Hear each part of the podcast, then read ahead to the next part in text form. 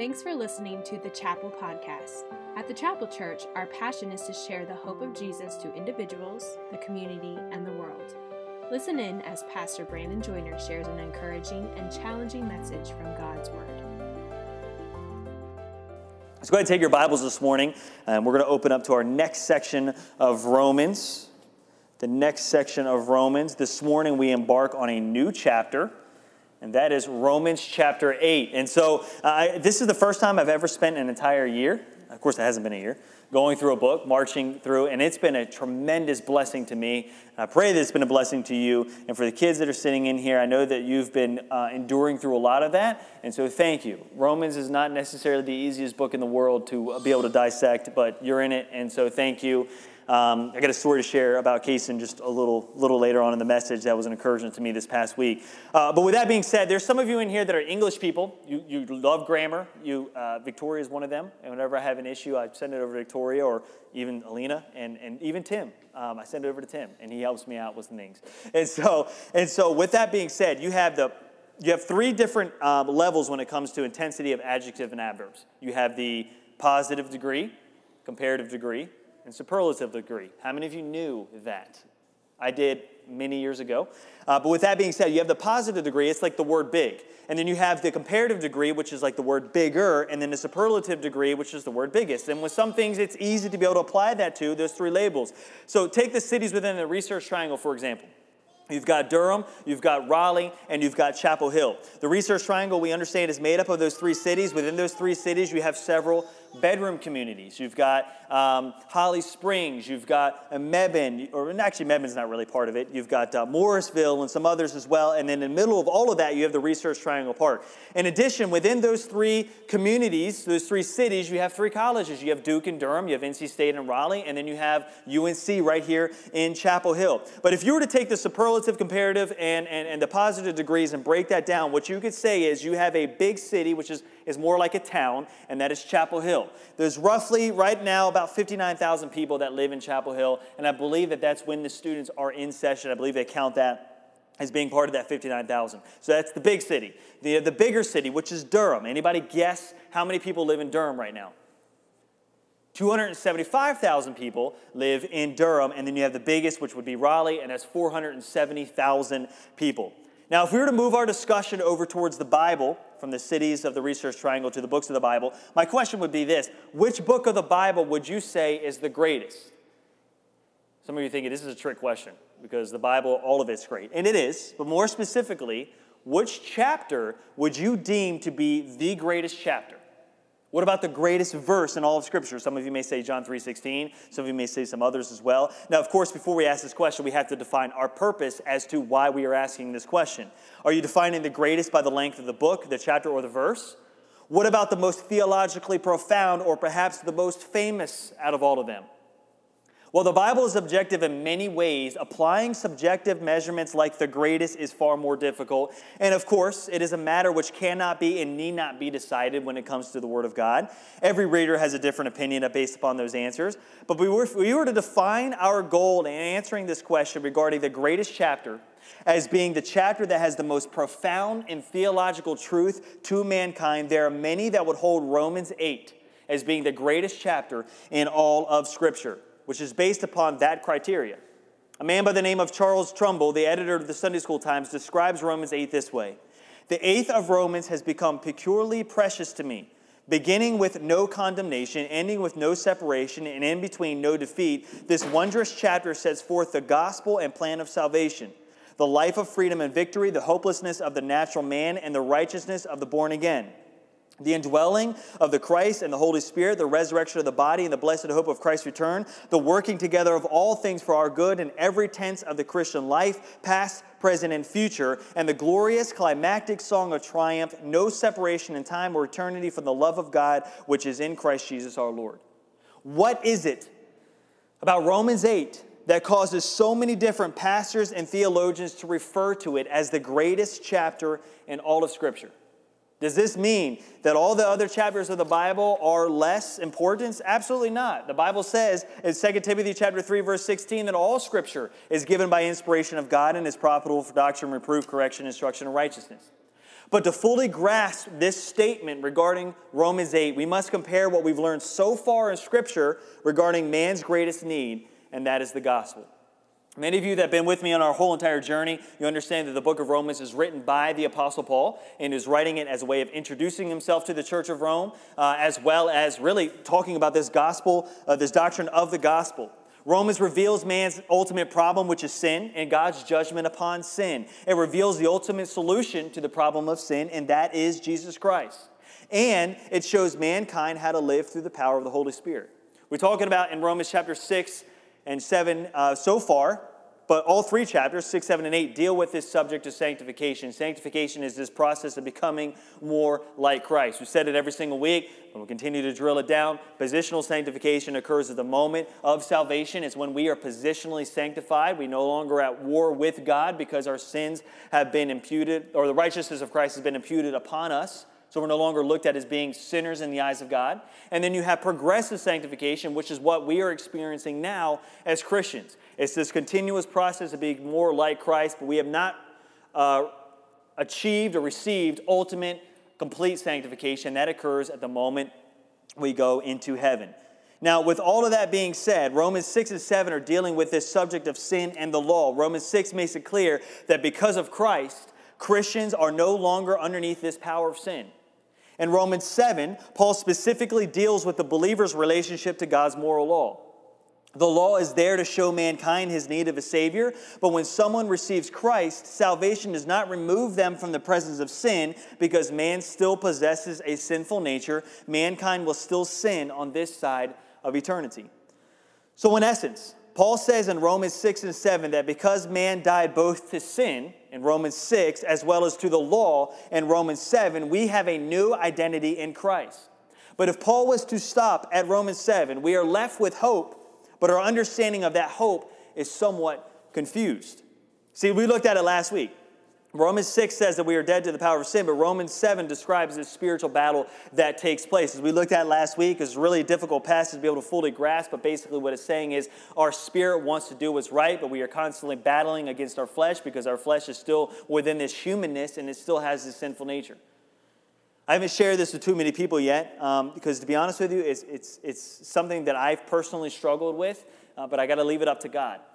My son, uh, he's four years old. Kason is four years old, and he's sitting in here. Very good job behaving, buddy, by the way. Thank you, Aunt Lauren and TJ, for watching him. Uh, but he's been in church, obviously, since he's been born.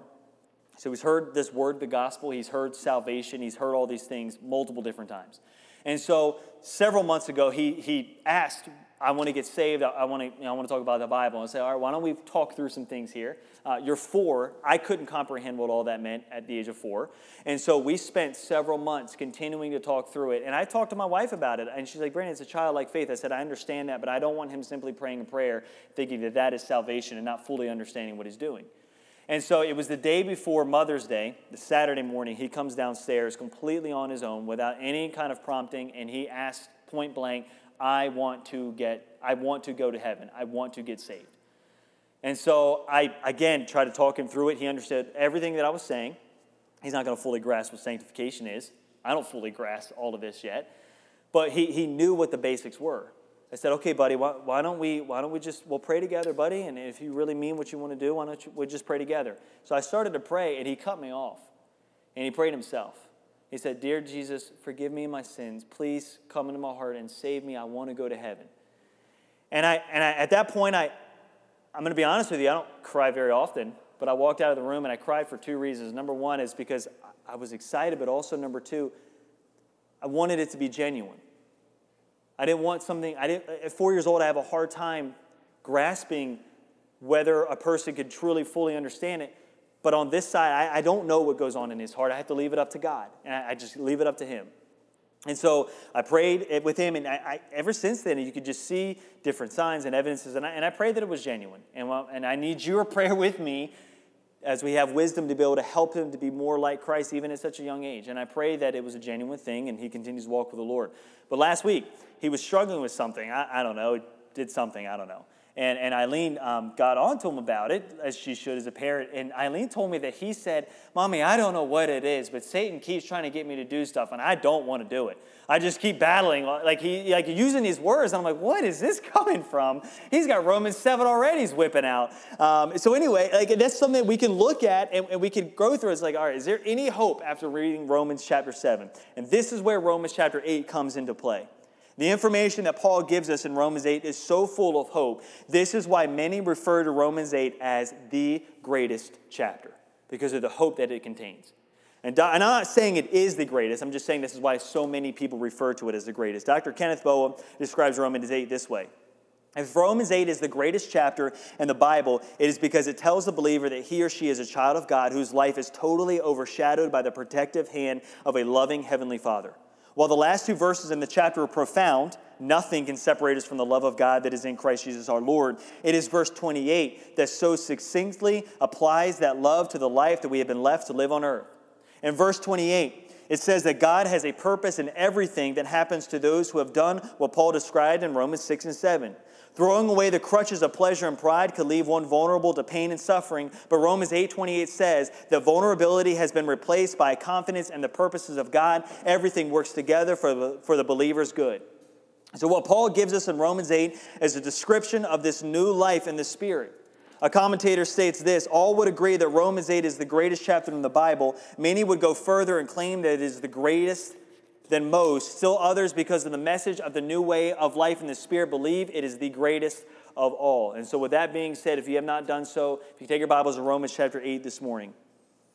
As we discussed last week in Romans chapter 7, verses 14 through 25, there is a spiritual battle that takes place. The things that we want to do, we don't do, and the things that we don't want to do, we do. And that's what Paul says. I mean, he was a strong Christian when he wrote that particular uh, portion of the Bible. Some say that he was saved for 25 years when he wrote that. But there's a spiritual battle that takes place, and, and when I think about it, it makes me think of this story of an old brick mason. This is way back in the day. He was building um, um, some things on top of the building, and he was finished, and he realized that he had some bricks left over. Well, then he put a, an arm bar with a pulley outside, and he was going to lower those bricks down through a little bucket. And so he took that bucket, he put the bricks in that bucket, and he hung it on that pulley.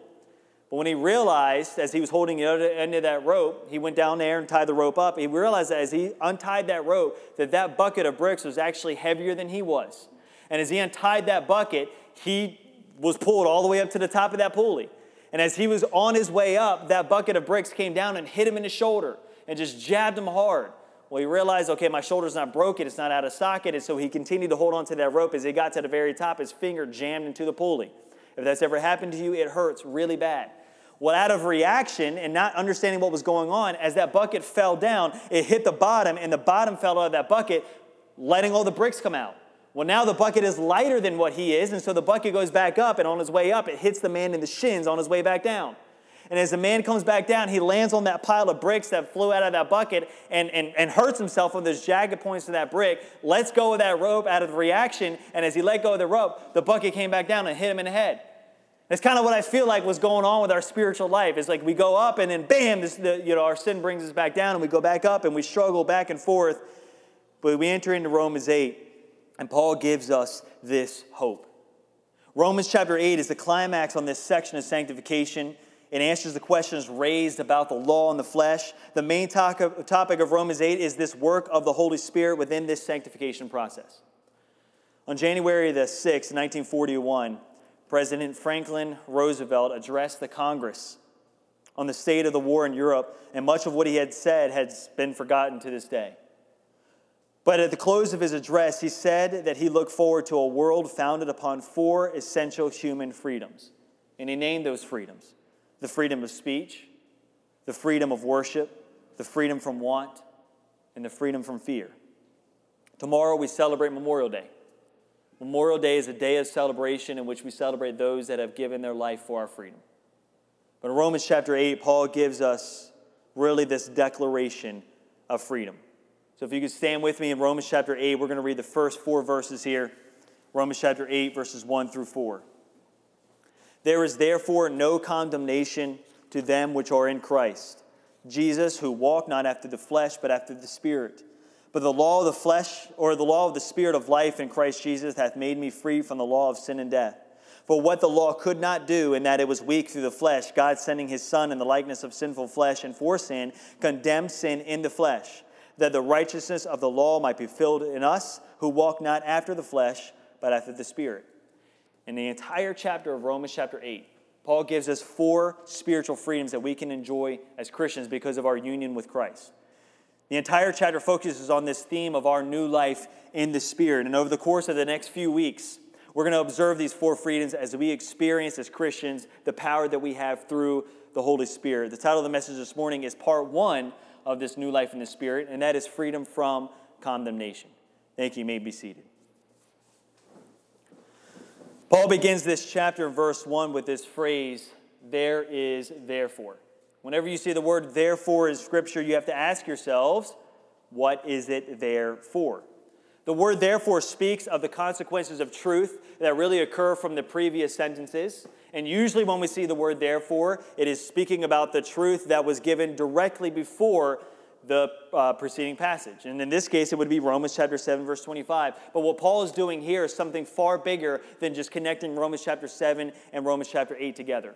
What he's doing, he's connecting everything that he spoke on in Romans chapters 1 through 7 to what he's going to speak on in Romans chapter 8. See, in Romans chapter 7, we see in verse, uh, sorry, Romans chapter 3, verse 20, it says, Therefore, by the deeds of the law, there shall be no flesh justified in his sight. For by the law is the knowledge of sin. Here in Romans chapter 8, verse 1, Paul gives the therefore of no condemnation. And the key to this no condemnation status is what Paul says following the there is therefore no condemnation. Paul says that there is no condemnation to them which are in Christ Jesus. He's emphasizing this reality that we have regarding our freedom, the reality that we are completely forgiven and justified by faith alone in Christ alone. It is important to note that in the King James Version, some of your versions may be different than this, and so you may not see this, but in the King James Version of verse 1, it says, Who walk not after the flesh, but after the Spirit. At first glance, Paul seems to say that there were some sort of requirements that are needed in order to become a follower of Christ. You must be walking in the Spirit in order to be truly saved. That's not what Paul is doing here. Matter of fact, some of the earliest manuscripts don't even have this phrase. Does that mean that this Bible is not reliable? No, no, no, it doesn't mean that at all. It simply can mean that this is just an interpolation from verse 4. All that to say that justification is only through faith alone, by uh, grace alone, in Christ alone. There are no conditions that need to be met when it comes to our salvation as far as us doing things. But before we go any further, we must focus on those two words in Christ. Paul loves to use those two words. Matter of fact, in every single one of Paul's writings, he uses that phrase more than once in Christ, in Christ, in Christ. But what Paul does, what does he mean by that phrase in Christ? In order to fully understand what he means for believers, we have to look at this story of Noah. Now, a lot of the Old Testament really was, was pointing towards the Savior, right? It was pointing towards the future Messiah. And God used those opportunities to get people's hearts and minds focused towards that. The Bible says in Genesis chapter 6, verse 14, that the ark was pitched within and without pitch. In other words, the ark was completely sealed and there was nothing going to get into or out of the ark. The Bible says in Genesis chapter 7, verse 6, that once Noah's family, his entire family, was inside that ark, the Lord shut him in. At that point, Noah and his family were completely secured by the wrath of God while they were in that ark. What it meant for Noah and his family to be in the ark is what it means for us to be in Christ. In Christ, we are placed in this sphere of protection where God's wrath upon sinful mankind cannot reach us. We are secure in Christ, and there is no more condemnation for sin. As Paul transitions into verse 2, he begins with the word for. The word for introduces to the readers why there is no condemnation for the believers. Because we are in Christ, the Spirit replaced the law that produced only sin and death with a new law that produces life, which brings us to our first point here this morning, and that is this the law no longer claims Christians the law no longer claims Christians. In Romans chapter 7, we discovered that before Christ, all of mankind was underneath this new claim or this claim of the law. Because mankind is unable to keep the law, the law claims that eternal punishment and separation from God is inevitable. This is the penalty that all mankind faces before the redemption of Christ is placed in their life. If you flip back to Romans chapter 7 and verse 5, it says this For when we were in the flesh, the motions of the sins which were by the law did work in our members to bring forth fruit unto death. And verse 13, was then that which is good made death unto me? God forbid. But sin, that it might appear sin, working death in me by that which is good, that sin by the commandment might become exceeding sinful. In verse 2, Paul states in Romans chapter 8, For the law of the Spirit of life in Christ Jesus hath made me free from the law of sin and death. The law of sin and death is in reference to God's moral law that man is unable to keep. We've, been talking about this for the past several chapters. Paul is not stating that the law itself is sin and death. He spent all of chapter 7 making sure that his listeners understood that. Paul states that because mankind cannot keep the law, the law itself reveals the sin and death of man. What Paul says in verse 2 is that when one receives Christ, they become in Christ. When one becomes in Christ, the Spirit then replaces the law that produced only sin and death with a new law that produces life. This is the law of faith, which is the gospel. If you think about it this way, uh, let's picture my wedding ring. I'll use that as an example. If I was to drop this wedding ring by the law of gravity, it would fall to the floor. There's nothing that this ring can do in and of itself to be able to prevent that from happening. But if I was to reach out my hand, as I'm doing now, and I was to grab that ring and lift it back up, what, what's happening? Does that mean that the law of gravity is no longer applies? It absolutely applies. It just means that the strength of my hand is stronger than the law of gravity upon this ring. When we receive Christ, now the difference here is that the ring doesn't have a free will, we do have a will. But that's how it works in our spiritual life. When we receive Christ as our Savior, the Spirit comes inside of us, resides inside of us. We are still underneath this law. We are still underneath, what I mean by that is, is this sinful nature. But the Spirit and the strength of the Spirit and the new life that we have as a Spirit overcomes the sinful struggle that we have. Are we still going to sin? Yes. But through the grace and the working and the sanctification of the Holy Spirit, we are going to become stronger so that sin will become less and less of a hold on us upon our lives.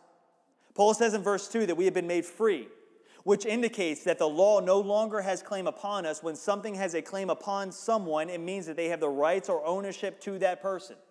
Paul says in Ephesians chapter 1 verse 13, "In whom you also trusted, after that ye heard the word of truth, the gospel of your salvation."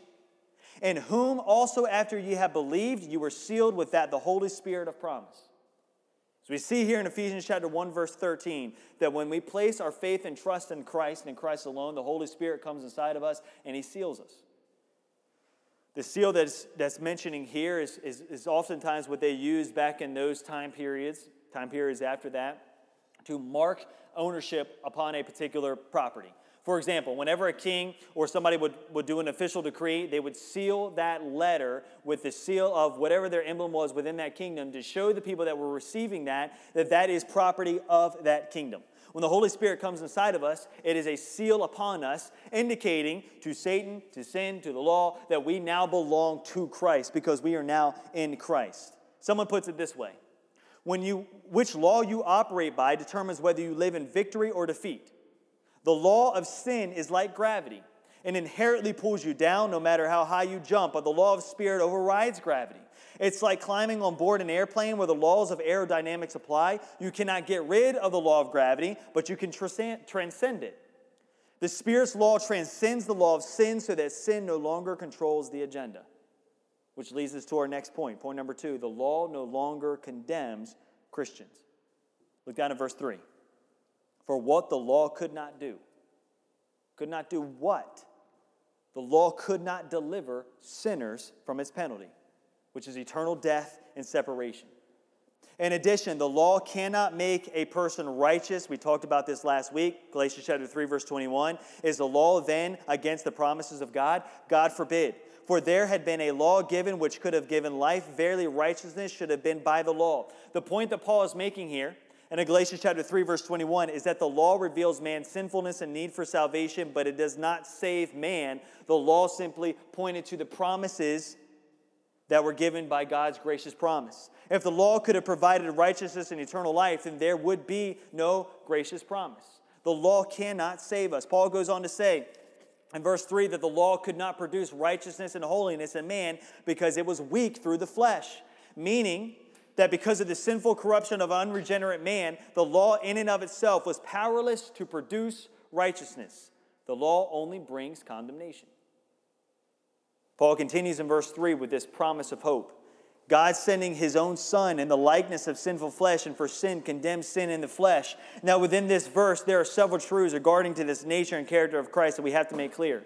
Notice what Paul says. He says, in the likeness of sinful flesh. He doesn't say Christ came uh, in sinful flesh, in the likeness of sinful flesh. Paul does not say that Christ has a sinful nature. To fully understand this, flip back to, hold your fingers here, to Philippians chapter 2. Philippians chapter 2, we're going to look at probably one of the most clearest examples of the incarnation of Christ, and that is Philippians chapter 2, verses 5 through 8. Paul says, Let this mind be in you, which was also in Christ Jesus, who being in the form of God, thought it not robbery to be equal with God, but made himself of no reputation, and took upon him the form of a servant. It was made in the likeness of men, and being found in fashion as a man, he humbled himself and became obedient unto death, even the death of the cross. The word incarnation means in the flesh. The incarnation of Jesus is so important when it comes to this doctrine of redemption of mankind. Christ had to become a man in order to satisfy the wrath of God. But even though Jesus was God in the flesh, he did not know sin. Christ took upon himself the self, the outward appearance of sinful flesh, but he was completely without sin. 2 Corinthians chapter 5, verse 21 says, For he hath made him to be sin for us, who knew no sin, that we might be the righteousness of God in him. So, as Paul mentions back here in Romans chapter 8, verse 3, God's condemnation against sin was fully poured out on the sinful flesh of Christ. So, since Christ already suffered and died for the sins of the redeemed, the law no longer condemns believers. This word condemnation only occurs three times in the entire New Testament, and all three times they occur here in the book of Romans. It refers to the verdict of the guilty and the penalty that the verdict demands. But since the penalty was already paid by Christ, mankind is no longer underneath this condemnation of the law. The law of double jeopardy states that a man cannot be tried twice for the same crime. And since Jesus Christ already paid the penalty, and since he, we as believers are in Christ, the law no longer condemns the believers. I was on Facebook this morning and I was flipping through some things, and a pastor friend of mine shared this quote by Paul David Tripp. He says, No need to wonder what you have to do to get God's acceptance. Jesus purchased your acceptance on the cross. The law no longer lays claim upon us, it no longer condemns us. And finally, number three, the law no longer controls Christians. Look at verse 4 that the righteousness of the law might be fulfilled in us. As we mentioned before, the law can entail many different things. You've got the Mosaic law, the ceremonial aspects that go with that. Is God talking about that? Or is, is Paul talking about God's moral law? What are the righteous requirements of the law, and how is it to be fulfilled in us? As a way of review, we understand that we have the Mosaic Law. The Mosaic Law was given to the nation of Israel as really part of that covenantal community that God had between them and the nation of Israel. You had the ceremonial aspects of the law, and then you had the governmental aspects or the social aspects of the law. The ceremonial aspects of the law no longer apply to us. It was completed uh, once Christ died on the cross for us. That was now we're in the age of grace. So the ceremonial aspects of the law no longer apply. Praise the Lord. We can have pork loin for lunch today. When it comes to the actual social requirements of the law, that was transitioned to the government. We see that in Romans chapter 3, verses 1 through 7. But God's moral law obviously still applies today, and that's really given us into a, a you know, majority of it is given it to us in an outline form and through the Ten Commandments. As we saw here in the New Testament, Jesus Christ answers the greatest commandment is to love the Lord your God with all of your heart, mind, and soul, and your neighbor as yourself is the second greatest commandment. If you were to take the Ten Commandments and break them down, the first four fulfill loving God with all of your heart, mind, and soul. The last six deal with your interpersonal uh, relationships with others, loving others with all of yourself. So when it comes to this law, what is Christ referring to?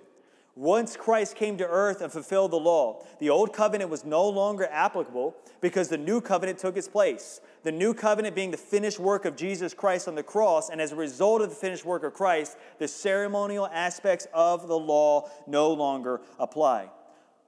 Paul continues in verse 4, though. And he says, Who walk not after the flesh, but after the Spirit. Again, this statement is not a statement of duty to earn salvation, but a statement of fact based upon the status of the heart. A genuine Christian will walk after the Spirit, and a non Christian will walk in the flesh. The word walk refers to a lifestyle. The, the choices that we make on a consistent basis, the things that we have a desire to do, what is it matching up with? Is it directly going against the Word of God? And if you have a desire for that, then the Bible says we have to check our own hearts to see whether or not we are a genuine follower of Christ. So, all in all, what Paul is saying in verse 4 is that the believers live a righteous life not in the power of the law, but in the power of the Spirit. The indwelling Holy Spirit of the believers enables Christians to walk in obedience to God's will. And the Holy Spirit, we have life, liberty, and the pursuit of happiness. And the Spirit led Christian life, as he yields himself over to the Lord, will experience the sanctifying work of the Spirit. So, how can we be encouraged through this first section here? First off, we can understand that through the freedom that we have in the Spirit, we are no longer underneath condemnation. We live as free people. We no longer face the power and the penalty of sin. But as we struggle with our sin, the more we yield ourselves over as instruments of righteousness to the Holy Spirit and allow the Holy Spirit to work in our life, the stronger we will become in overcoming that sinful struggle in our life. It doesn't happen overnight. Everybody grows at different rates. But the key is we are yielding ourselves over to the power of the Spirit. And as I do this every single week, I want to give an opportunity to share this hope that we have in Christ. The Bible says that because of our sin, we are all separated. We are all born in separation between us and God. But God loved us so much, John 3:16, for God so loved the world that he gave his only begotten son. Whosoever believeth in him shall not perish, but have everlasting life. Because of Jesus Christ and through Jesus Christ, we have hope. So what is required of us? Well, first off, nothing. The Bible says that if we repent of our sins, we repent of the lifestyle that we were living in without Christ, and we call upon God to be our Savior, we will be saved. And if you have never done that here this morning, if you're watching online, I invite you to do that here with us today.